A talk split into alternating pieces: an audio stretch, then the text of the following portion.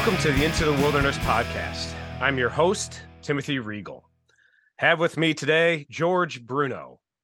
George is a individual and group coach helping people get unstuck in life, love, business, and career. George is the creator of the Listen My Son YouTube channel, where he hosts the Daybreak Show, the home of sanity, clarity, and reason. He shares regularly on a wide range of issues from masculinity to relationships to, of course, beard and mustache mustache tips and especially pipe smoking as he's exempling for us right now. George is kind of a uh, you're kind of a jack and a master of all trades, and you know there's you know I think you used to be a barber and you've done counseling and teaching and radio and TV work, and I mean there's not much that you really haven't done, but most of all, George Bruno, you're the Sultan, and glad to have you on I the am. show. Thanks for coming on. It's it's good to be here, Timothy. It is.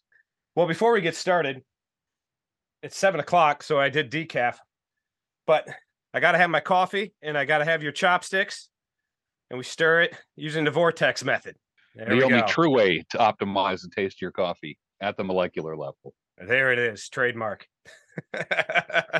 That's uh, that you know it's it's so funny how I got got known for that because uh I I get up pretty early in the morning. I get up at four o'clock. And uh it's just when everything's quiet. And that's Mhm. when I usually do the daybreak show. And I remember I remember stirring the coffee with a spoon. This is like years ago. And uh, it just sounds like, you know, you're ringing a bell when, when Right. everyone's sleeping. and so I just pulled out the chopsticks out of, yeah, I have, have chop. Like when you order Chinese food, you Yeah, get yeah, you get takeout. So I have like a, a utensil drawer filled with chopstick, you know. Yeah. So I would stir it and it was, you know, quiet.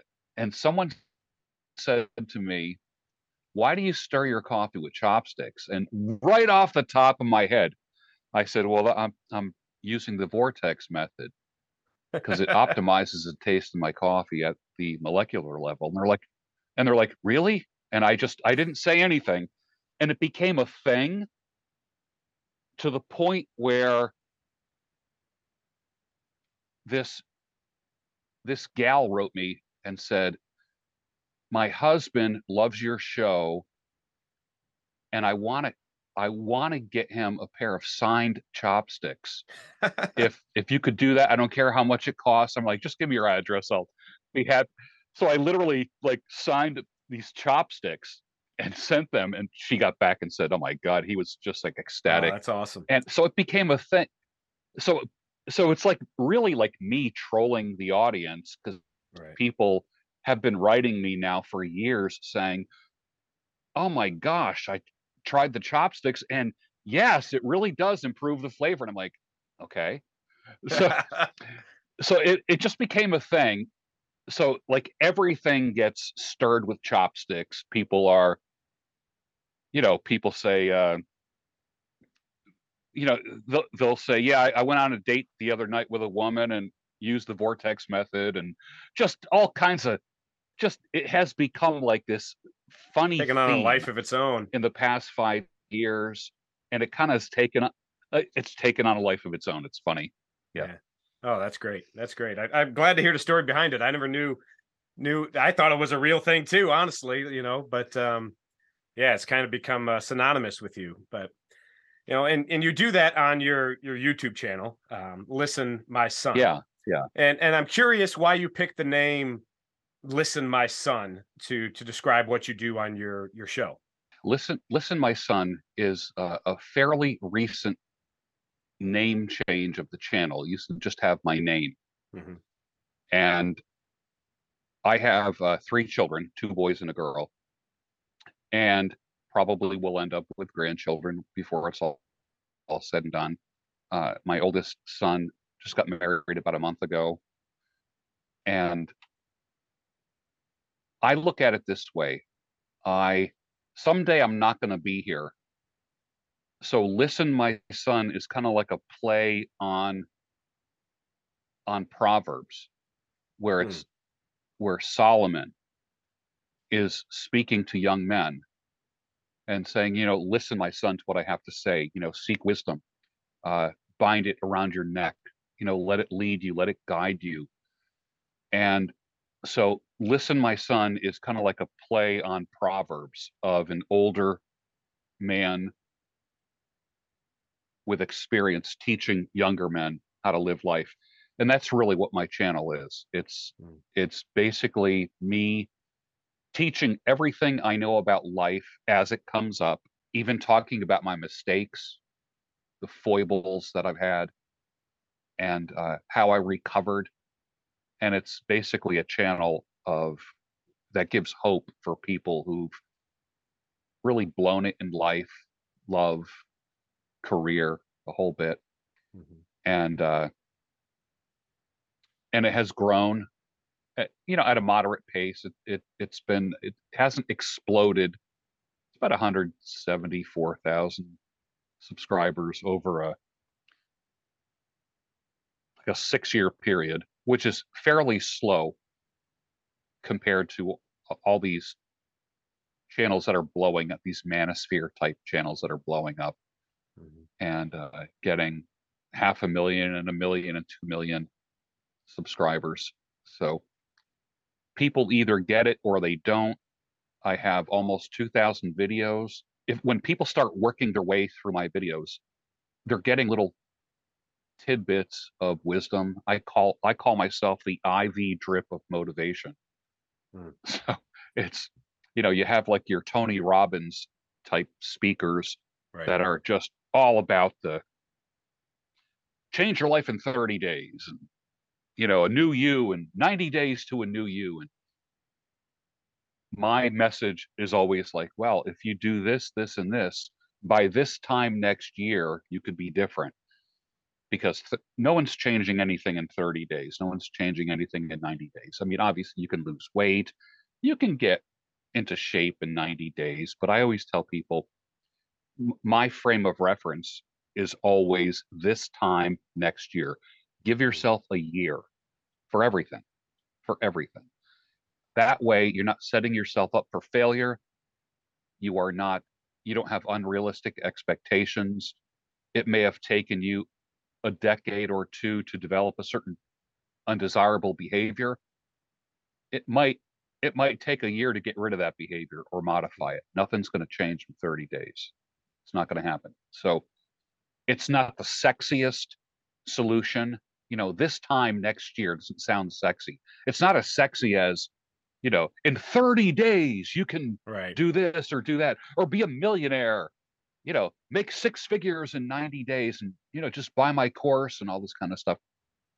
I am old enough to know that it takes about a good year for for a real change to take place in your body, in your lab work, in your mental condition, in your emotional condition. It may have taken you 20, 25 years. The average young man became the way he is because of 25 years of certain experiences. There's just no way he's going to snap his fingers, take a course, and change things in, in a short period of time. So I like to say if you just do a little bit every day, it's kind of like that 1% rule. Right. You just get it. You know, I even like I say, just lower your expectations and make it a half percent. Don't even do the one percent thing. Just just do a little bit more. It's all like my one of my slogans is just one more rep, one more rep. And I remember in the 70s when the movie Pumping Iron came out, and there was Ed Corney doing and Arnold doing squats and Ed is just dying on that squat rack. He's just and he he gets to 10 and Arnold Arnold says, just one more, just give me one more, like that. And Ed's trying. He's like, come on, good, good. You're not even trying, just one more, one more. So the whole concept of one more rep is like victory happens with one more rep. That's what I believe. It doesn't victory does not happen if you just do things the way you've always done them. Right. Yeah, it's one day at a time, one battle at a time. you know, you can't lose you know 20 pounds before you've lost 5. You know, it's it's that that small incremental progress, build momentum. Those small wins are what lead to the large the winning the small battles wins the larger war. And there's kind of that old saying, I think it's you you overestimate what you yeah. can do in a month but underestimate what you can do in a year. And I think that's true in this case. I, I had told a guy recently, I said, What's your goal for the year? And I irritate the hell out of everybody that, that comes within five feet of me when I say, What's your big goal for the year? And they're surprised when I, they were very surprised when I ask them that question because no one's asking anyone that question. Not happening. So he goes, gee, hmm. He goes, I want to lose 50 pounds this year. And I said, okay, all right, I, I get it. And then I said to him, I go, how much is that per day? And he go, he's like scratching his head. And I said, you don't know, do you? I said, how do you know? I said, you're going to have to lose two ounces a day. And you can do that by burning 500 more calories than you already burn. You can do that. You can lose two ounces a day. That means parking at the farthest parking spot at work. When you go food shopping, park at the farthest spot, walk an extra 50 yards, that type of thing. Wherever there's an elevator, take the stairs, that type of thing. I said, you don't have to do anything different. I go, I just told you how you can lose two ounces a day. And he goes, man, he goes, you really thought about this. And I said, and you really didn't. and we were we were joking around about it and and that came out of me working with my coach because I believe every I was a therapist for 22 years. That's what my credentials are in. And I and I cut hair part-time so that that I, I'm a firm believer that every man needs a profession and a trade. That's just my mm. personal belief. Every therapist needs a therapist and I believe every coach needs a coach to work on some things. So the the guy that I'm working with, I had a uh, my big goal is I want to be able to make a million dollars in a 12 month period. Now, over the course of my career and life, I've made several million dollars. I want to compress it into a 12 month period. I've never done that before. I don't want to just make more I want to compress the time in which I do it. So he said to me, he goes, Do you know how much you need to make a day? And I'm again scratching my head, like the guy was scratching his head when I told right. him or when I asked him how much weight he needed to lose per week, per day, whatever. He says, I'll tell you. He goes, You need to make $3,000 a day if you want to make a million a year. And then he asked me one of the most powerful questions I've ever been asked in my life. And he said, Do you have $3,000 a day habits? And that was, I, I didn't have an answer for him, which meant no. Actually, no. You know, if you don't have an answer on the tip of your tongue, that means you really don't have the answer. Right. So that really made me start thinking about the pace in which I work, how much time I waste. I want to compact my work into a, a shorter period of time. My daily work, not just during the year, but during the day. I mean, we all know people that say that, you know, they only work three hours a day. Uh, I work four hours a day, 12 hours a week, 20 hours a week, and I make five times more than I, you know, than I did uh, when I was working a full time job and this kind of stuff. And and a, lot of that started with Tim Ferriss and the four hour work week, where right. it just made us look at our habits and really concentrating our efforts and focusing. So that question, do you have $3,000 a day habits? That, that actually made me toss and turn for a few nights. I couldn't sleep because I kept thinking about my habits. And since then, I've really worked on my habits quite a bit. And I, I'm a like a peak performance kind of guy. I really, I want, I want to give the best that I possibly can. I'm not into 99% effort. I'm into 100% effort. And I want to be able to optimize everything. And of course, when you get older and you face mortality, you know, you start like I'm at an age now where it's like beyond halftime and I have more years behind me than I do in front of me, which makes you not want to waste any time at all. So it's it's one of these things now I literally I want to have efficiency of movement in every everything that I do. Everything. I, I want to waste no effort. I don't want to waste one calorie. So that's where I'm at that. So I think that uh, breaking things down into a small, manageable steps, you know, the joke is how do you eat an elephant one bite at a time? That's it. We attack our goals one bite at a time. We, my coach actually, you know, helped me reverse engineer everything. You know, he says, all right, let's start at a million. Let's divide it by 12. Let's divide it by 30 and you know like let's get right down to how much you need to earn per hour if you want to get to that goal and it was tedious at first but i know exactly what i need to do and i'm a coach. So my coach helped me be a better coach.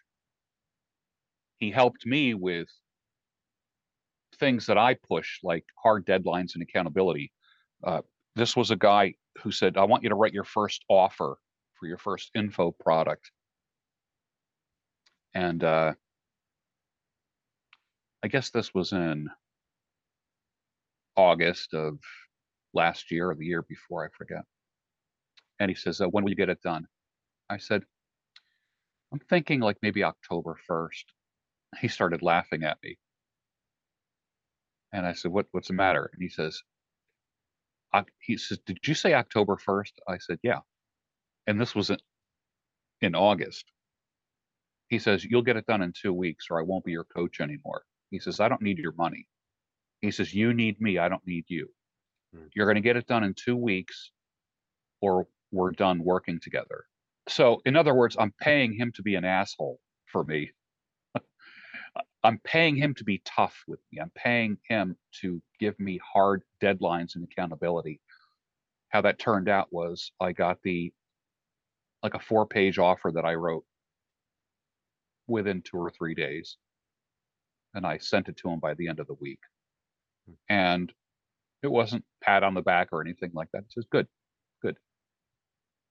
That I was it. it. No big, no big rewards. Right. No big rewards. He said, he said to me, if you don't do it and tell me that you did do it, he goes, the only person you're the only person you're cheating is yourself.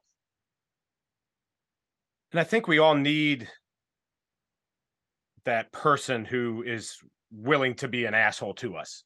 You know, we need yep. someone who's going to speak truth truth to us. Is that something different that a coach can do versus a counselor or a therapist? Because you know, I, I do coaching myself. You do coaching as well, but I don't have any, you know, I don't have any degree or, or anything like that. I, I bury dead bodies for a living. You know, I, I don't have any sort of, you know, psychological uh, training. I'm just a guy who's been through it, and now I'm teaching other guys how to get through it. So why yeah. coaching over? Why did you choose to start doing coaching versus your professional therapy and and counseling? and what are things that a coach can do and why is it better to have a coach versus having a counselor or a therapist great question because number one counselors look at the reason why people are the way they are a coach doesn't care why you are the way you are my timeline with a client is from the day we start moving forward not the day we start going backwards. I don't want to hear about the past. If you want to sum up your past in an email to me. and that's what I request of everybody. Give me your backstory. What say whatever you want, make it as long as you want. Communicate what you want. But after I read it, we're not talking about your past. We're talking about your future. I don't you understanding why you are the way you are is not going to help you get to your goal. Hmm.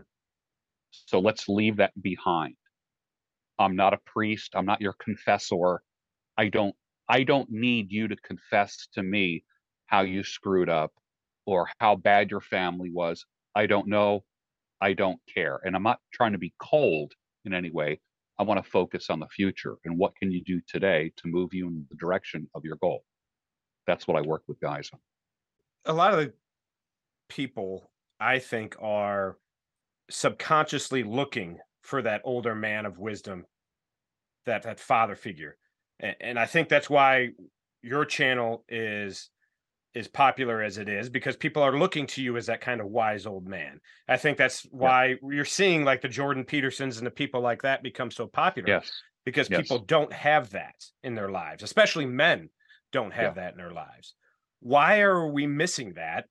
And and what can we do about it as a society? Well, I think there is a fatherless generation and I never I never understood like when I first started when I first started the YouTube channel, I would get messages. I get anywhere between 70 and 100 messages a day, seven days a week. It just doesn't wow. stop. Every single day. They just nonstop. I can't pos I, I read everything, but I don't, I can't get back to everybody, obviously. Sure. If people want to become a client, I engage them in a different, different manner. But I get this you're the father that I never had. And I never understood that whole thing, that father that I never had stuff. I have, now I'm 62 years old. I have 70, 75, 80 year old men writing me saying, You're the father that I never had. Scratch wow. in my head. How interesting is that?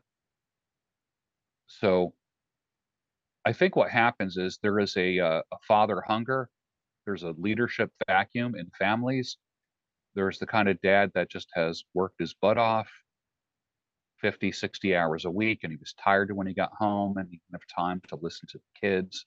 My dad never looked at my report card. My fa- my mother did. Yeah. My dad didn't. He was too busy doing his thing. And I think I think there's a generation of men that are just starting to take interest in their kids. And it's been happening now for about 20 years, I'd say uh, even more in the past five to 10 years. But my dad never took interest in me. And I'm not saying that in a uh, insulting kind of way. He was a busy man. He had strong, calloused hands. He wasn't interested in feelings. He wasn't interested in in nutrition. He wanted dinner on the table at 5:15 p.m. and we did. And that's how it was. And we went on a vacation once a year with a pop up camper. And we had parties at the house and ice chests filled with ice and beer and pool parties and just your typical 60s and 70s kind of lifestyle where the dad works his ass off. The mom is the domestic engineer. She didn't work outside the home. She managed everything from to make sure like my dad never made sure that I was doing my homework. Never. My mother was, you're not going out until you finish your homework. So I'd sit at the kitchen table, do homework, that kind of thing. So dads were kind of aloof when I was growing up. They weren't as involved as many dads are today. So I think I think with the fatherlessness like for instance, I am divorced. I went from being a dad that tucks my kids in to seeing them every other weekend. Which is a weird place for a young man, young father to be. Uh, and of course, when I say this, this is like over 20 years ago, but you're tucking your kids into bed, it's bath time, you know, storybook time, this kind of stuff, or watching a movie together or American Idol to get as a family, then all of a sudden dad moves out into an apartment and sees the kids every other weekend. So you become like an uncle. And mom's boyfriends go in and out of the house. And that really confuses the kids. And, and of course, their job is not to raise someone else's kids. So I was put in a position where I had to be the fun parent. I wasn't going to discipline my kids like I like I would if I if if the marriage was intact. So I ended up scheduling the kids for a, a million different activities and doing stuff with them. Get up in the morning, we go out to breakfast, and we go and feed the ducks at the pond because I saved up breadcrumbs and bread crusts all during the week. And then we're going to go here, then we're going to go there, and then we go to a soccer game, and then we're going to go to a concert, and we're going to go to the Christian coffee house, and then we're going to do this. And I remember one time my oldest son said, Dad, can we just hang out and do nothing this weekend? And that really like flipped a switch inside my head because my parenting was I was trying to pack two weeks of parenting into a weekend. Stuff that stuff that I would normally have done with the kids over two weeks because I only saw the kids twice a month, which is difficult. A lot of people underestimate.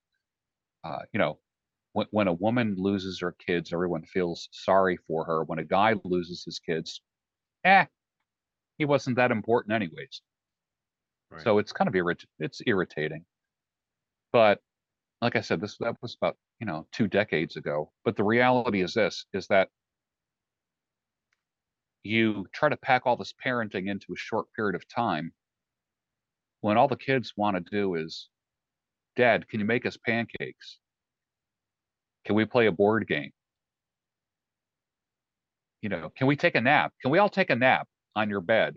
So it was like me and three kids all piled up on the bed taking a nap on a Saturday afternoon versus scheduling every hour of their day for two and a half days. Mm-hmm. And uh, so that was that was an interesting lesson for me was that sometimes they just want to be with their dad. So I would do stuff like uh, record on VHS tape, believe it or not, things like American Idol and like these uh, panelist, like the the panel of judges kind of shows, like what's oh, out there yeah. now, like The Voice, American Idol, America's Got Talent, and we loved watching stuff like that. Was like that was some of the greatest years of my life, you know, because we would all be vote. I like this one. No, I like that one. This one's better, and just great family time where everyone's just like piled on the couch and just watching American Idol or something like that. That was always kind of fun.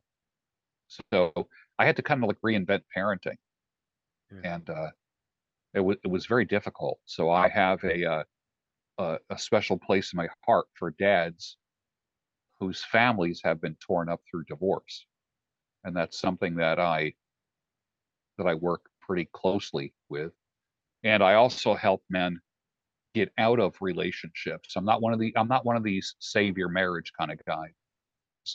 I am a save the man, not the marriage, because when you save the man, the marriage stands a chance. When you try to save the marriage, it ends up being the woman getting her, her way.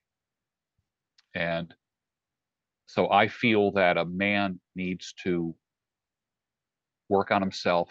I tell men, I said, you know, if you break up with your wife, girlfriend or whatever, you need to get you back. Stop trying to get her back. That's one of my big messages. Stop sending her flowers. Send yourself flowers. Hmm. And have a little respect for yourself. As I tell men, you know, when you break up, either through divorce or a breakup, it's not like she went to a convent. Why do you want someone back who it's like it's like getting back a car that has another 5000 miles on it. You you know you just you don't want it back. I don't want it back. And sentimentalism is a trap for most men. And i tell men keep your feelings out of it. One podcaster who actually did a student film in college on uh, masculinity I'll, I'll try to find it i'll send you the link. It's actually pretty funny but he said is it okay for a man to cry I said, no. And he goes, when is it okay for a man to cry? And I said, birth and death, the birth of your children and the death of somebody, family, friend, that kind of thing. Until then, hold your crap together. just hold it together and model for your family uh, a strength. This whole, it started in the 80s, this whole, you know, men have a feminine side stuff. We never Right. heard that stuff before the 80s, this feminine side stuff. You know, you have to nurture the inner feminine. I'm like, get the heck out of here with this nonsense. So, part of being a man is delaying your emotions, not denying your emotions. I'm not, I don't want anyone to be a stone cold prick. But the reality is this pre plan your grieving time. You go through divorce. Okay. What are you going to walk around sad for the next year and a half, two years? Take 20 minutes, beat your mattress and pillow, cry all you want, and then turn it off. Do the same the next day. If you don't do that, you will have this free floating grief that just exists for years at a time. But pre plan the grief, delay the emotions, learn to not live in your feelings. Feelings and sentimentalism is a trap. And men get stronger when they realize they have power over this. They don't have to be slaves to their emotions, slaves to their feelings. They don't have to give an answer right away. It's okay to say, let me think about that. It's okay to say, can I get back to you on that? It's okay to delay things like that. You don't need to have instant answers for everything. One of the areas that I work with guys on. And I love that that phrase that you said, save the man, not the marriage. Because Yes. yeah, like you said, so often it's it's oh, we, we just gotta, you know, talk about our feelings more and there's gotta be gotta be more in this. And I think a lot of marriages are failing because the men weren't the men they needed to be, you know, and and and they weren't leading as God called them to lead and as they should be leading. And so when you go back and fix those things in those parts of the man, you save the man first, then the marriage gets healed as a result of that. And I've seen that in so many men. Um, you know, I'm a part of the fraternity of excellence, and and you've spoken um, with us a few times. Yes. I've seen that in so many guys, and guys look at you like you have three heads when you say that, and they, their marriage is failing. They're like, work on you first, and then all of a sudden they see Yeah. things start changing, and and and her attitudes start Yeah. changing. You, you can't change somebody else; you can only change yourself. And I think the men not doing that is why a lot of marriages have failed. In turn, why there isn't the father figures like we've been talking about. And I think that has created this other thing, which is something that you tweeted a few weeks ago that I wanted to ask you about and, and to expound on a little bit is this phrase weak men create masculine women. So, can you explain what you meant by that and, and maybe how that applies to all these things we've been talking about? Yeah. If you put your woman, your wife, your significant other, whatever, uh, I I prefer to say I pref- prefer to say wife, but so many guys are shacking up, and the reality is, you know, they got their LTR, their living girlfriend. So I don't want to ignore them because Right. Half the men I know are living with their woman.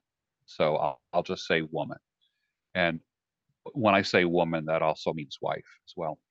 When you put your wife in a spot where she has to be masculine, where she has to man up, and they will, women have this amazing ability to kind of pull themselves up by their bootstraps. They will not go down with the ship. But if you put her in a position where she has to kind of man up, she will end up resenting you. So what happens is women start thinking about how weak their man is. And they start looking at other men who appear to have strength. They might not be strong, but they appear to have more strength. And of course, this is where infidelity happens. This is where insults happen. So many of my coaching clients are married to women that just insult the daylights out of them. Hmm. Just constantly put them down, call them names. Guys, I mean, strong men, big men. I have I have one client who was sexually abused when he was a young man. Uh, very, very influential in the financial world. Very influential. He's got one of the probably one of the best jobs I've ever heard of in my life. And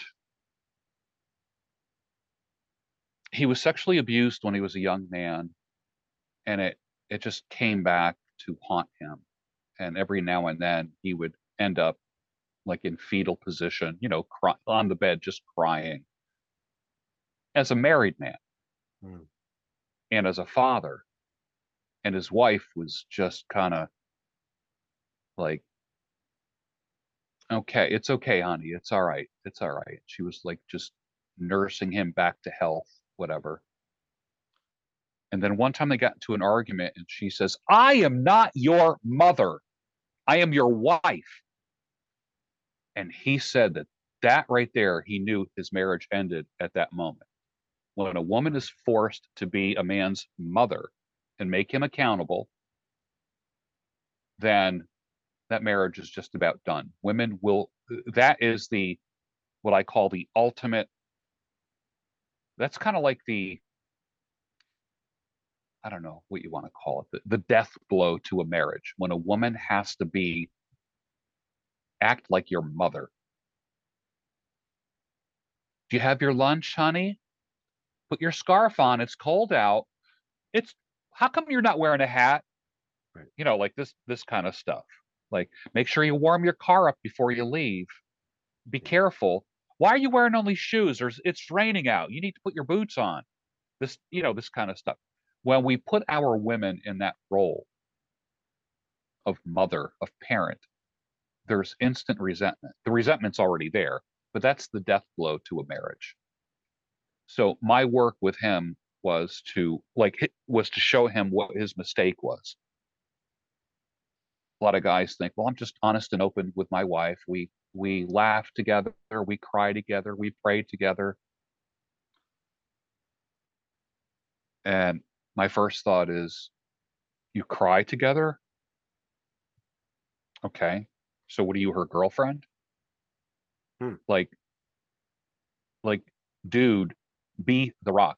She doesn't want to be the rock and she will resent you.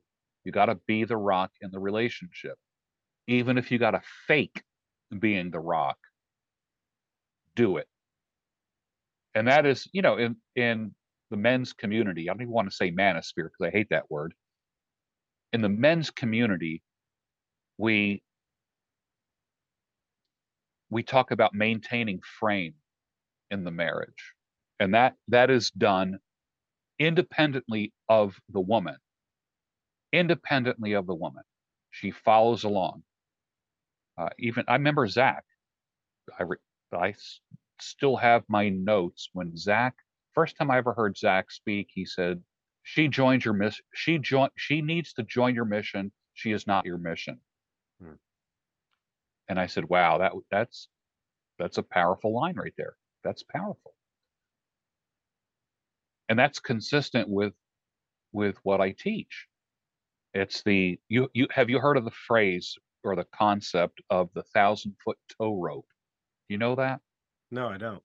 Picture a ship on the ocean and there's a thousand foot rope and it's towing another ship the front ship has to do a turn. Let's say it has to change direction and do like a U-turn. Will the will the ship behind it start turning when the front ship starts turning? No. The front ship has to turn,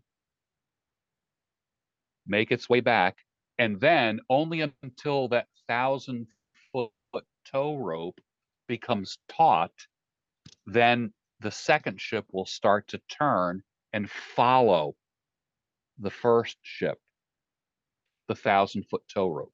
So your wife might not get on board with you right away. But if you get up an hour before her, two hours before her every day, start working on your well we know that ragging on someone's ass about getting hey you're getting a little fat there you know you're not well you're getting a little chub you know what get yourself to the gym after you getting to the gym for about three months, she might start exercising. She might start walking. She might want to go to the gym. She might get up an hour earlier. She might get up before the kids to work on herself. The thousand foot tow rope. you take the initiative to improve yourself, she will follow. You make the initiative of eating better versus like, why don't we eat better? Condemning her grocery shopping methods. How about going shopping with her, looking at labels, putting the proper stuff in the shopping cart, whatever, and and agreeing together that we're gonna we're gonna eat we're gonna eat healthy together. Because nagging someone never works. A nagging wife that you know us guys we just complain. If if our wives nag we hate it. Yeah. we can't stand it. Well the wives don't like it either. So let us set the example as men in our relationships and the thousand foot tow rope will eventually start pulling the ship that it's towing Yeah, I think that women naturally want to follow their man. But a lot of the men aren't worthy of being followed because they're the weak men. They're the men that are looking to her where she's more like their mother than their wife. And then they wonder why she won't have sex with him. You know, if she sees you as a child, another child that she has to Right. take care of, there goes her sexual desire for you.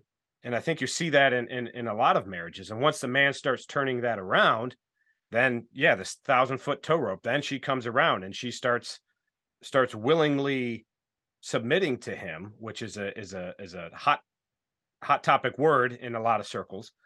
Um and will follow him when he's being that Yeah. man, being that leader and doing that.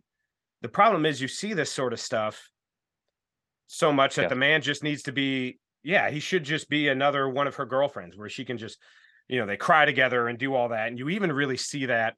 And I've seen this in a lot of areas, and it really breaks my heart where I see this is the church. The modern church has really become feminized. And we talk about weak men creating masculine women. There's a lot of that within the church as well. whenever women take over leadership roles, whenever the, when, whenever whenever women take over the lead, leadership role that a man should take, uh, chaos happens in a church. I remember a pastor said to me once he brought in Elisabeth Elliot to do. Uh, w- one of the ladies brought in Elisabeth Elliot to do the women annual women's retreat, and he said for the next year he was just doing nothing but marriage counseling because all hmm. these women after this women's retreat they were all unhappy in their marriages because here's this woman telling them your man needs to be up at five o'clock and be on his knees praying to be a man of god.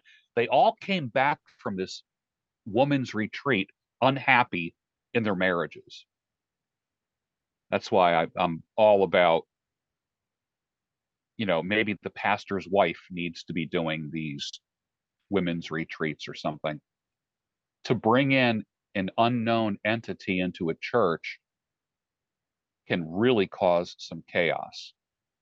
And he and and of course marriage counseling is one thing that'll wipe a pastor right out. He doesn't want to do that. Mhm. Pastors do not want to do marriage counseling. It's time consuming, it's emotional, it's exhausting for a leader to get caught up in that stuff. Yeah. But it happened because every woman who went on this retreat all of a sudden was unhappy in her marriage because this this guest speaker who ran the retreat was just talking about the ideal husband and of course there, there wasn't a man in the church that measured up to that you know this I, I I see that in my own life because there's what you talk about with pastors and, and, and pastors' wives. Now I grew up in a pastor's home. My dad was a pastor. And Mhm. he led his church. He preached faithfully Sunday every almost every Sunday for 50 years. And, and still is actually now in retirement as much as pastors ever ever really retire. and my mother was just a part of much of Yeah. part of that ministry as he was. You know, it- they were were a team with Mhm. that. He was obviously the leader in that, but when it came to those family things, a lot of the marital counseling, a lot of the things like that, it was both of them involved with it. You know, they didn't just have some, you know, Beth Moore conference, which she's kind of gone off the deep end now too. You know, I think that that pastor's wife is is a part of that ministry with her husband, but to me, not a pastor herself. And I think there's a defined role there. I, believe the Bible says that pastors should just be men. You know, but that, that doesn't mean that the pastor's wife doesn't have a role to the women in her church, but she's not a, a leadership role. Yeah. Well, women are in leadership in the sense to other women, as in Titus, where the older women need to teach the younger women. In that in Mhm. that sense, they are leaders. And I, you know, for instance, I I don't I like I don't work with any women. Neither do I I. don't work with women. I have a couple female coaches that I'm friends with that I refer. All fem when a woman writes me and says, I really need help with this or with that, I'm like, great, I got a referral for you. Mhm. And that usually lets me know if they're really serious about changing. Because a lot of times a woman will try to work her way into your good graces, even if even if they are trying to be a client. And to me, that just spells trouble for a man. It- Right. It, has it has been the downfall of many a man. So that's why I believe that older women should teach younger women.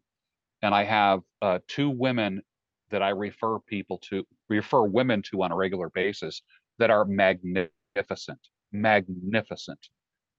And then as far as the younger guys are concerned, I deal with nothing but men, but I don't deal with all men. For instance, I am not like when I was a therapist, I one of the things I didn't deal with was sexual abuse because I really don't know about the dynamics of sexual abuse.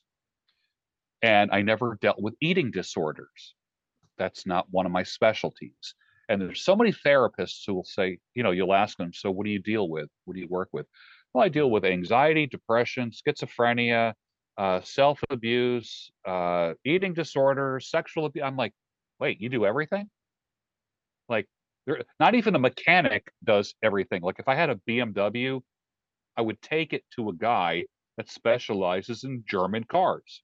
The idea that I can help everybody with everything, I'm too old and I know better that I can't deal with everything. For instance, if if I was working with a guy who was dealing with porn addiction, I don't know a lot about porn addiction. I I can't I can read about it. I never I, I don't relate to it. I just don't relate to it. Uh in in my 62 years, I might have watched maybe I was telling someone this today, maybe 15 to 20 pornos in 62 years. And I understand in one session, some young guys will watch it for two straight hours. You know, Yeah. these five five minute segments of two people getting it on. And I can't relate to that. I can't relate to the like for instance, the uh the concept of dopamine hits. I just to me, from my era, it, watching porn wasn't about dopamine. It was it was about a lusty teenage boy who wants to see naked ladies. Right. You know, it wasn't it wasn't like this obsessive compulsive watch a bunch of five minute pornos and then go and whack off kind of thing. That that was unheard of. When I heard that that's that is what so many that is what the lifestyle of a lot of people are and that things like there's 17 and 18 year olds that have erectile dysfunction i'm like what like I see that a lot. yeah so if someone says to me that they have porn addiction i refer out i'm the referral king sexual abuse that goes out eating disorders that goes out porn addiction that goes out any women coming to me they get referred out so as a coach, I have to know what my strengths are and play to my strengths. I'm not going to wing it with someone's life. I'm not going to just, yeah, you know, let's just. Uh, what I don't want to do is like play darts in the dark and work with a guy and hope that I hit the target. You know, hope that I hit the bullseye, hope that I can help them. I want to know it when someone says to me, "Do you I'm dealing with this, this, and this. Do you think you could help me? Yes, I can, because I know what my strengths are. If it's any of those other areas, those fringy areas that I can't work with, they get referred out. Doesn't matter. I get paid good money to do coaching. You can't buy my competence in a certain area that I'm not competent in. Right. So I think it's I think it's important for people to specialize. Like what you are doing is important. It's important work. Mm-hmm. I I know I know a woman, Dr. Karen Kellick. God, you would love her. Oh my gosh, she's an older lady. She's older than me. She she's written 120 books. Oh wow. Got a PhD and all kinds of credentials she just wrote me this past week and said, I want you to have all my work. And I said, Oh, okay. She says, I'm going to send you the PDF uh, for all my books. I said, Okay, no problem. And she says, There's 7,000 pages. I'm like, what? And she says, I want you to have it in case something happens to me. I want my work to live on. I want people to, to be helped and i'm like wow you know and she maybe she's i don't know if she's terminally ill i don't know what if she thinks that she's only maybe she was given you know a short time to live i don't know but i said i'd be happy to help your work live on you know so i'm thinking well maybe she knows something i don't know but i remember her telling me that her husband, who's now her ex husband, was addicted to porn. And she said that it was, she said she felt like it was him cheating on her. I didn't, that never occurred to me. I guess some women would say, dude, dude, just get your act together, man. You know, other women would feel insanely betrayed by it. Again, this is not my area. So right this is your area that's not my area so some of these things might be ringing a bell with you for me i'm just taking little, little pot shots here but she said uh, she felt an incredible betrayal that that she couldn't that the marriage could never be restored it was just as bad as if he was going out and banging women a few nights every week or had a you know several girlfriends or something I wasn't aware of that, but listening to her talk about porn from a wife's point of view was very eye opening for me. She'd be a great interview for you. Holy crap. She was, she would be a, a good one. But again, like I said, it's not something that that's not my expertise. And I'm glad you brought that up because it was something I wanted to ask you about. You had a video a few weeks or a month or so ago um, and you used that example. I think you even used it earlier about about your car being stolen and it didn't feel the same again um, yeah. when you got it back because someone else had had, had driven it. Um, yeah. You know, and you've talked about how once adultery has occurred, the marriage is pretty much over. Yeah. Now, generally, you've talked about that, and probably because basically, basically, you work with men. Um, as the woman cheating, the man ends the marriage and the relationship can't be healed. Is that different if the man is the one who has committed the adultery? Because I have some firsthand experience with this. And in, in, in my case, I was the one who committed adultery. You know, I've been very open about my promiscuous past and my porn addiction and all those types of things. But we were able to to heal and restore our marriage. So is yeah, there a difference yeah. in in in you know, quote unquote, saving a marriage, depending on whether which side is the one that has committed the infidelity. Absolutely. Because men and women are different, our psyches are different. Everything about us is different. The way that we process promiscuity, the way that we process forgiveness, the way that we process love. I mean, I'm not going to get into like the love languages and all that kind of stuff, but the reality is this. Uh, I, I, I'll never forget in the 80s. I'll give, I'll give this is a great story here. In the 80s, when everybody was angry at their parents for something, there was all kinds of books out about, you know, how your parents shamed you or they did the, you know, just everybody's parents took a beating back in the 80s. And I, of course, I had just I graduated from graduate school and I I remember getting into an argument with my father and saying something like, you know, you you never told me you loved me. Now, I don't have I don't have a uh, an I love you kind of dad. He's not, you know, he's not one of these love you man, love you son. He's not he's not that kind of guy.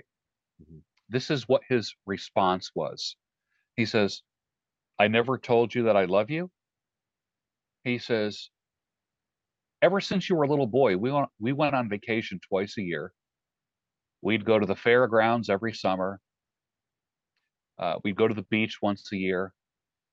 Uh, we have pool parties. You've had sleepovers. Uh, if I recall correctly, I bought you three bikes um, in your teenage years. Like he was telling about all the stuff he did, and it really made me feel like crap at that point. Hmm. Then the light bulb went off in my head, and it occurred to me men show their love through their actions, Hmm. not through their words. So he showed me he loved me by taking us on vacation. An Easter suit every Easter. I had a, I remember at five years old, I had a little suit and tie. School school clothes every year. Yeah. What do you mean I don't love you? We went on vacation every year. What do you mean I don't love you? You have you always had new clothes. What do you mean I don't love you? I I bought you your first three bikes. What do you mean I don't love like and he really put me in my place. Really put me in my place. Dad wasn't a uh, tuck us into bed kind of guy. My mom was that, not dad. Yeah. So men and women process everything differently. Love, promiscuity, betrayal, everything. Everything. So I think it is different. I don't think your wife got back a man with more miles on him. I think she got back a man who was humbled and a man who realized what he had at home and straightened his crap out. And she can be satisfied with that. There's a whole different whole different way that men and women process these things. So when women say to me, "Yeah, but what about men?" I'm like, "Honey, there is no dynamic equivalent there. Sorry, the door does not swing in both directions. Doesn't swing in both directions. You know, when a woman is with 25 different men, she's receiving that energy, that life force, that sperm, that semen from a man. You know, eggs are static, sperm is alive. Sperm seek out the egg. They say at the moment of conception that there's a spark of life. It just like literally when they've watched when they've watched sperm fertilize an egg literally there's a spark there's energy that happens when a woman has received the energy from dozens of men she's received she's received not only just received but absorbed the energy. That's why women can tend to be a little bit wacky. That's why women can't pair bond after multiple sex sexual partners. Whereas a man can disconnect mentally and in his heart and just get off with a strange woman and not think about it so I think we are totally different. I think um, a woman going out cheating is so different than a man going out cheating. And I'm not minimizing the man cheating at all. I'm I'm not right. not doing that. And I'm not encouraging that in any way. But I honestly believe that it's two different things, completely different things. And there's no one that can say, yeah, but what about? No, there's no dynamic equivalent there. It's different. It's apples and oranges. Yeah, and that promiscuity part of it, I think it affects people so differently. And we're in such a promiscuous society right now where sexual partners are nothing.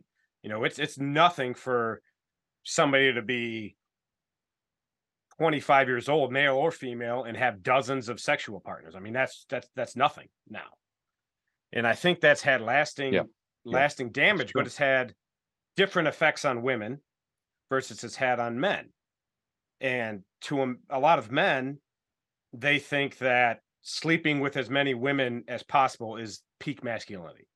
You know, yeah. that's your, you know, you want to spread as much seed. And there's even people in the manosphere that encourage that. That yeah. you know you're designed to spread your seed and create as many um, children and things like that's possible. That that's kind of going back to to hunter gatherer or whatever. But maybe explain a little bit the difference of what that promiscuity does to a man versus what it does to a woman. I can speak pretty confidently about that because I was a playboy for many years back when my hair was black and my beard was black and I was, like you know, bench, yeah, I was bench pressing 300 pounds. I was suave. I had a good body. I was, I could go into any room and work that room. I could just sweep any woman off her feet uh, even the married women, they were the easiest ones because you didn't have to work really hard for them. And that was one of my favorites. And mm-hmm. I'm ashamed to say that, but you know what? Uh, it you transform when you tell the truth. You transform yeah. when you tell the truth. And uh, I wasn't. It wasn't about notch count for me. Like there was that one guy that like how to bang a thousand women. I'm like, you call that an achievement? Is that like a PhD or something? I mean, you know, is that like climbing Mount Everest? To me, it's yeah. just, you know, I come from the generation where you didn't talk about notch count, lay count, and all this weird stuff. I was just body count. They call it now. Yeah, body count. You know, yeah. so I was just a playboy wherever I went. I just always left with a woman. Didn't matter. Didn't matter. Before I was married, and especially after I was married, and of course, as a Christian man, I'd like to talk about the uh, our sex drive as a gorilla. I don't know if you've ever heard me talk about that. The gorilla, our sex drive is like a gorilla driving a car. It's just total chaos. Just absolute chaos. It's just gas, brake, steering, bump. It's like demolition derby. And when you're all hormones, and I'm, you know, like I was joking around with my my dad's 86 years old, and I I remember just joking around with my dad, He was about 75, and I'm like, ah, what do you know about all this? What do you know about any of this stuff? And he says, look, he goes, I'm 75 and I could still crack walnuts. And that was his his lingo from his yeah. generation, cracking walnuts. I, it made me laugh. I because I I don't hear too many people saying about cracking walnuts. I remember I grew up with a dad who was a womanizer. I grew up with a dad that had girlfriends, you know, while he was you know, married to my mom. I, I grew up with a guy who was charming, had a great smile.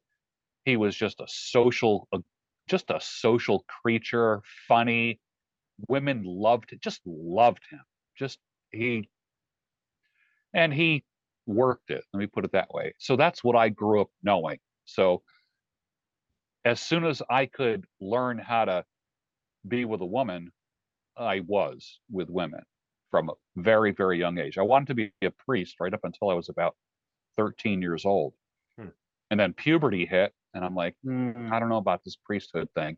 And then, of course, I joke around and say, well, and then 60 hit, and I'm thinking, you know, that priesthood thing sounds pretty good right about now.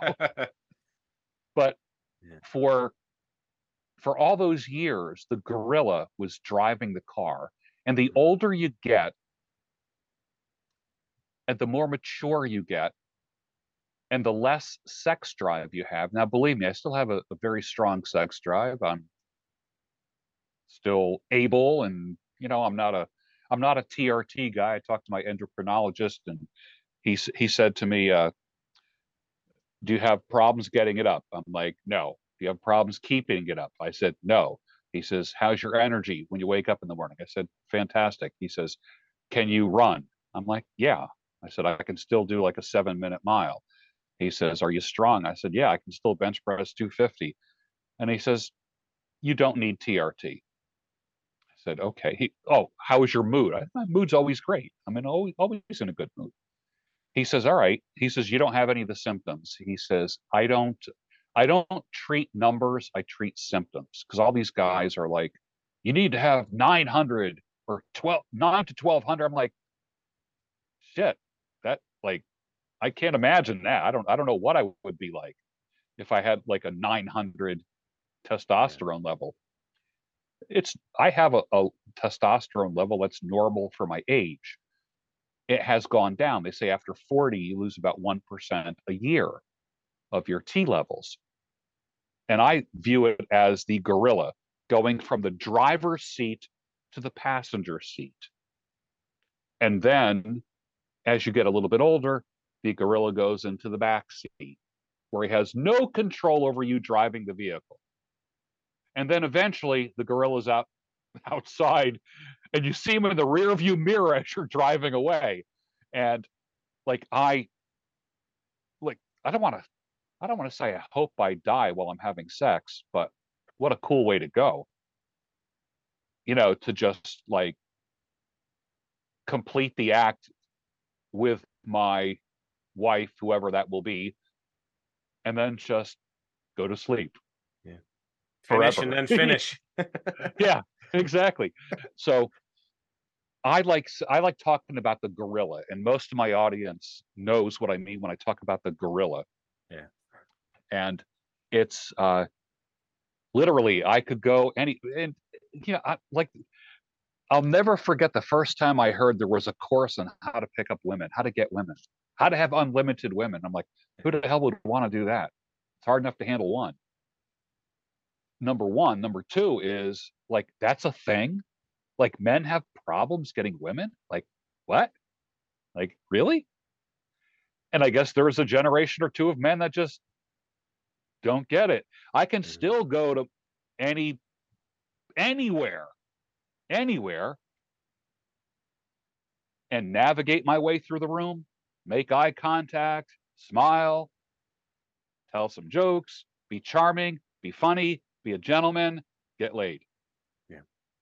Now, I lived like that for the longest time, decades. And the issue with that is, I it would just it just got to be a pain in the neck. I was tired of changing the sheets in my bed. To be honest, I was tired of pulling the blonde hair girl's hair out of my hairbrush so that the brown hair girl doesn't see it. Mm. And then women, I to this day, to this day, I still have a top drawer in my nightstand that has maybe 20 pairs of earrings in it. You know, like before a guy, before you're bedding a woman down, or or like you're just getting ready to, you know, just bang your headboard against the wall for about a half hour you know, women always like taking their earrings off and they put it on the nightstand. And then they conveniently forget the earrings, conveniently. So what happens is I got all these earrings in my nightstand. I'm like, shit, I'm trying to think which which one belonged to which girl. And I still to this day, I still have I still have multiple pairs of earrings and jewelry in the top drawer of my nightstand yeah. to this day.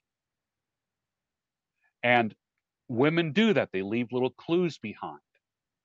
They leave underwear hanging on a doorknob where you can't see it.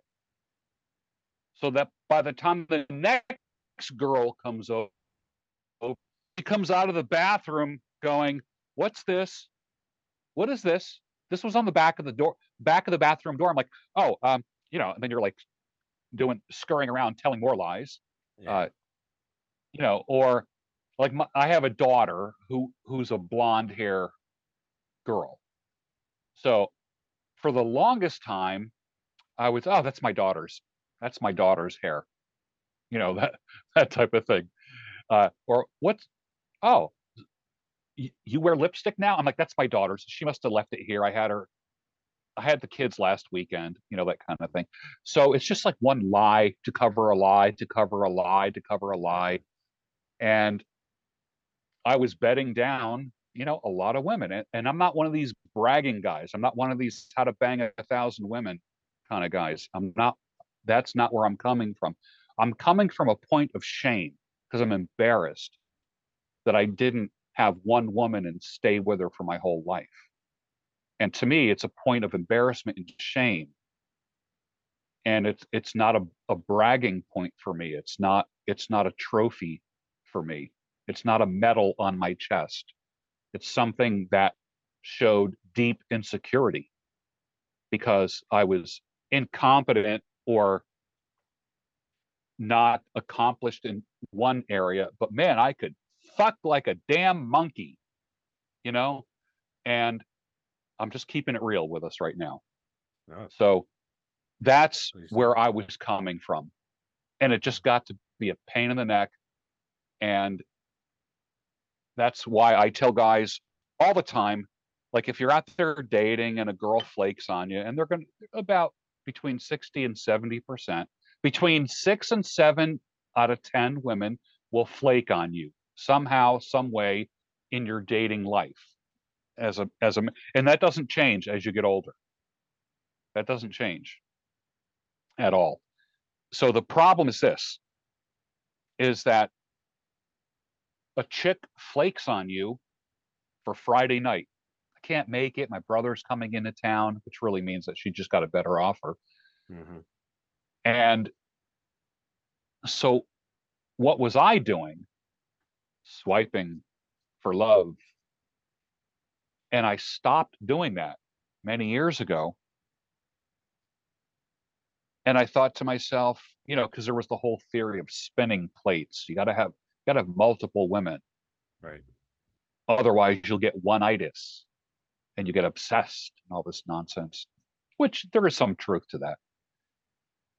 And I would say it's okay to spin plates on it's it's okay to spin plates as long as you are one of those plates.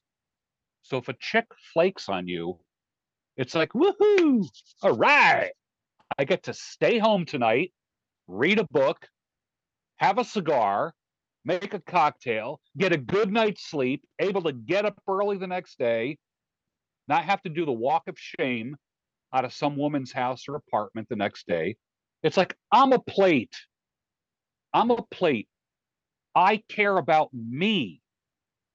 I care about me.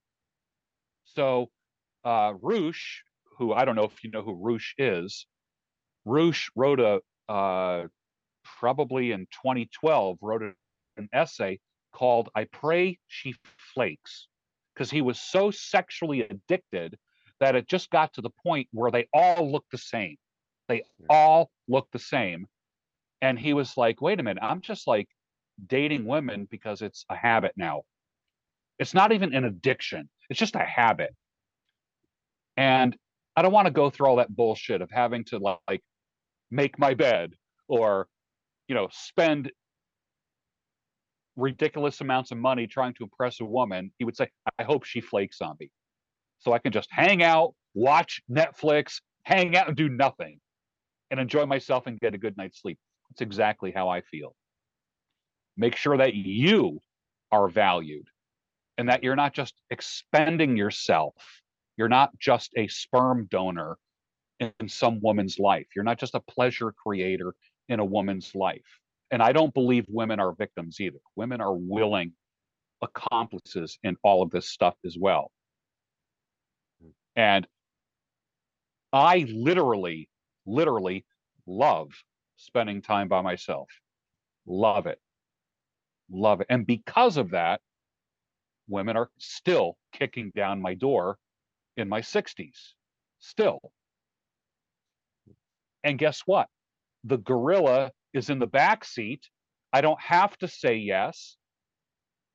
I don't, I'm not compelled to have a, a woman come into my house and put her hair in my hairbrush and her panties on the back of the bathroom door and leave earrings on the nightstand. That stuff hasn't happened in years now. And man, it feels good. And I wish I had this control in my life when I was a younger man. Some people say uh, about like when it comes to porn addiction, I don't understand porn addiction, but I understand what sex addiction is like because I didn't need porn. I had breasts in front of me whenever I wanted them. I could have a girl come over and get on her back anytime I wanted. It was it's not an issue. I never had to work for it ever. If you are a relatively good-looking guy, charming, funny, social, it they just line up for you. Yeah.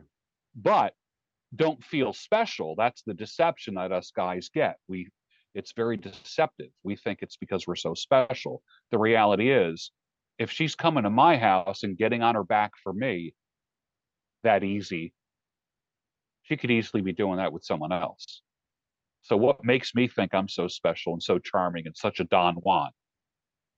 You know, it's no big deal to to land a prostitute and, and I'm not calling women prostitutes, but the reality is this it's not a big feat to get a woman into bed. It's nothing to high five any anyone about because I know there's a guy, Alpha Male Strategies on, on YouTube. He's funny. He makes me laugh. He says, I never kiss a woman on a first date because you never know where that mouth was earlier in the day. I mean, that's funny as heck. that is funny as heck. He says, if I meet her in the morning for breakfast, that's a different story. He says, but if I meet up with a, he says, because you never know. He goes, women will go on three dates in one day, and you might be the third one. And I'm like, gee, he's got a point there. I think there's a parallel to be drawn to what we talked about earlier about save the marriage, save save the man, save the marriage. Sorry, and with what you just mentioned as the man being one of the plates being spun in that it's focusing on on you first and you have to be okay with you first and that becomes attractive to a woman and then that makes when you do have a lasting relationship or a marriage makes that much stronger when you focused on you first and get fix the man whether you're single or married i think there's a parallel there there's a popular phrase amongst certain communities of men. And I embody this. Honey, I love you. I love you, but I love me just a little bit more. And uh, the gal right now that I that I think I'm going to end up marrying when when it comes right down to it. I have a woman in my life that I think she's going to be my wife. She loves that about me. She loves the fact that I'm not sacrifice I'm not throwing myself down on the train tracks for her. She loves the fact that I love myself, not in a selfish, cocky, weird, arrogant, self-centered kind of way, but I give a shit about myself. She loves that. She likes a man. I've said this for years. A woman doesn't care how much you go to the gym. She cares that you go to the gym. A woman hmm. doesn't care how much you bench press. She just loves the fact that you're lifting, taking care of yourself. Women love a man that takes care of themselves. Women of the streets, women, the kind of women we don't want are the ones that want that that want men to sacrifice for them and lay their lives down and be like the Las Vegas shooting incident where at the country music concert, men were throwing their themselves over their women and sacrificing their lives. And some women will say, Oh, that is so romantic. I'm like, that, I'm running, man. What are you kidding me? When I hear gunshots, I'm out of here. Honey, you come with me or you, you know, or, or, or not. But I ain't covering you with my body. Yeah. Sorry, that ain't happening. They wouldn't be doing that in Philly. Yeah, exactly. exactly. That's not going to happen. Exactly. But yeah, and this is an is a, is a great segue. Uh, that this it's a weird transition, but it's a great segue because I mean I could talk to you about these things for for hours and hours and hours. But it'd be a shame if I didn't have you on my podcast. If I had you on my podcast and didn't talk about beards. So yeah, yeah. You say, you know, women love a man that takes care of himself. Yeah. And there's multiple levels to that. Obviously, a man that cares for himself physically and that that cares for his own health and well-being and that he's a good leader and a good man and, and a good provider and all those things. But that also comes down to grooming and and caring for himself in that way too. Yep. And a lot of people think that that is vain. And I get that a lot, you know, because I always have my hair put together very nice. You know, I have a, a, a I think a pretty darn good beard. Um, it's been bigger. I keep it short, uh, shorter than I used to, but you know, people see that as, as a bad thing, as vanity, as that you're you're stuck up or full of yourself. But I don't believe that it is. I believe that it shows that I care about myself and that I, if I maintain and care for my grooming and and that I'm well put together and present myself in that certain way that I care about other things as well. So, you know, most men don't. Most men see that as honestly, they see that as as being gay. You know, the whole metrosexual thing from years ago, the queer eye for the straight guy. Yeah. If you cared about yeah. your hair, your beard, you were instantly gay.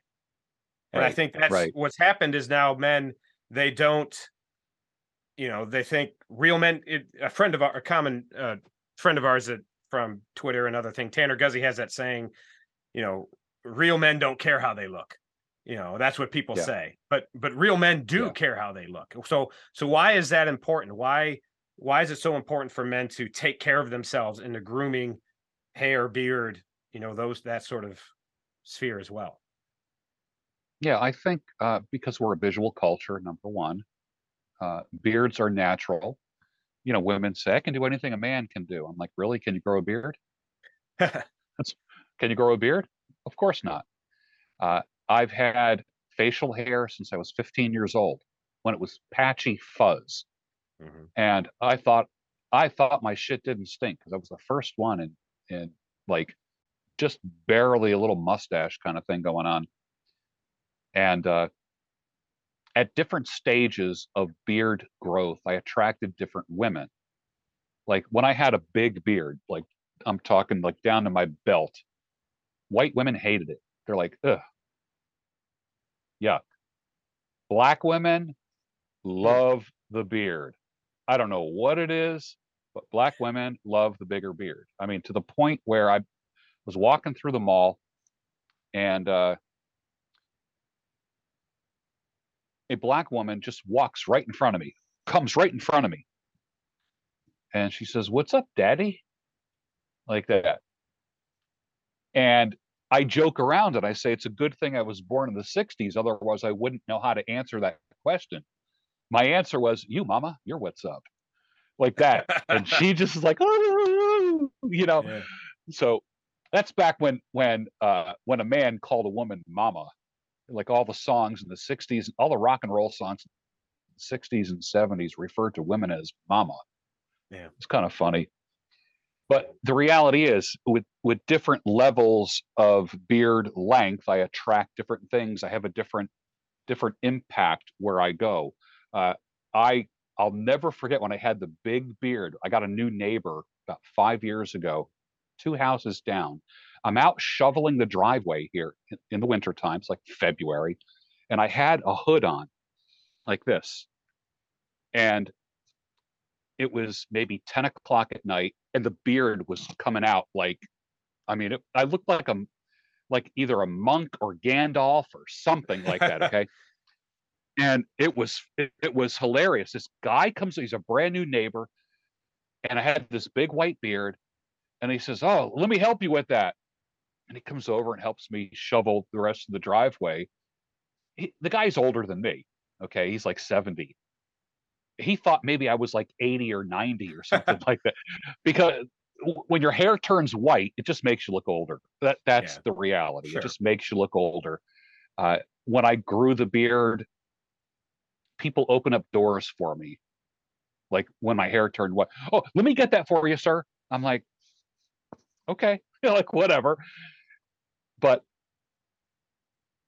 my my philosophy is if you're going to have something, just keep it groomed, keep it clean, keep it looking good. Yeah. Doesn't matter if it's long, medium, short, whatever. Keep it tight, keep it sharp. Uh, there's nothing gay or metro about it. It's uh, I I like to say that uh, I, have been known to to tell women look for a man with a beard because, and they they would say why, and I go because when you see a guy that's got a big beard, there's a man who's got patience. He didn't he didn't grow that overnight. Took a lot right. of patience, and between day number one and what he's at now, he probably wanted to shave that damn thing off 10 times. But he just, you know, said, okay, I'm just going to put the razor down. I'm not going to, you know, that's a patient man who's got a beard. Uh, when I see a man who's got a good a good beard, I think there's a man who's detail oriented. Uh, I had a I had a client once, you know, because I cut hair part time, and I had a client who was a uh, the president of a bank, and he had a, a pretty pretty big beard. And I kept his hair trimmed nice, his beard shaped perfectly. And we had a talk, and he said, uh, I always doubted if I should have a beard while being a bank manager because usually you think of people in the finance world and bankers right. as being clean cut and such. And I said, think about this. I go, you are impeccably groomed. You're a detail oriented man. When people see you, they're automatically going to think he's going to be detail oriented with my money, with my investments, hmm. with my funds, that type of thing. How you treat yourself is how you're going to treat everything in your life. When you mm. care for yourself, that communicates the message that you're detail oriented, that communicates the message that you're that you care about things you're not just a, a slob. You're not just rolling the dice and letting the hair grow and, and go all over the place. So we use beard oil, we use beard balm, we have 20 different pairs of clippers and and mirrors and and different yeah. things to keep ourselves well groomed and uh, and it's harder when your hair turns white i'll tell you that i mean when you're eating ribs or hot wings or something like that believe it's just it's a it's a wreck. It's an absolute wreck. I'm starting to get some grays in here. You can't really see it on here, but they're they're they're coming. I'll I'll catch up yeah. eventually. Yeah. and, and and what happens is you just end up uh well everything you eat can be seen on on a white beard. So hmm. I literally I'm just constantly just wiping all the time and just always just you know, yeah. after every bite, no matter what, no matter what I'm eating, every bite, I'm just always just a quick little, you know. And and what you say about how people perceive you when you have a have a beard and are well cared for and well groomed. When and that's the reason I first grew a beard was when I if I'm clean shaven, I, I'm 36, I look like I'm 12. You know, I just have one of those baby faces. And so when I was in my early 20s getting started in the in the funeral business, you know, it gave me a little bit of people treated me with more respect. People, yeah. you know, had more confidence in me. You know, if yes. if you know, mom dies and and some kid shows up at your house looking like, you know, he just rolled out of bed at 13 years old or something, you know, that's yeah. not going to inspire a lot of confidence in them. But if this guy right. shows up at three in the morning in a suit and tie with his hair well done and his beard giving him you know confidence and showing that he's well put together it gives them a very different impression of that man 100% i mean people judge us by two things how we speak and how we look you know i i like to say speak well earn more dress well earn more and present well earn more that's just, and when I say present, uh, for instance, in the, uh, when I was talking to the FOE gang, you were there, uh, yeah. you know, a month, yeah. whatever it was, how to work a room, how to network and stuff. That's, that's the man that gets whatever he wants in life. Sure. The guy that can work the room, the guy that's not afraid to ask for the sale. When you are the guy with the beard, wherever I go, I was, you know, when I had a bigger beard, I used to wear like a bow tie and a vest. And if I went somewhere, people would say, "Oh yeah, the guy with the beard, the guy with the beard, the guy with the bow tie." Yeah, it, it distinguishes you from everybody else. So it was a uh, a marketing thing for me, and of course, being in the hair industry, I'm one of these guys that says, if you're going to do something, just go to the top, just be yeah. the best, whatever you do. I went in the hair industry. Uh, my mother and father both cut hair. I grew up in that world. I know it like the back of my hand.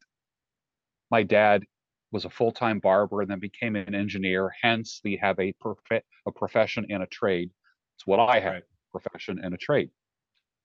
And I thought if I'm going to do anything in the hair industry, I am going to be the best.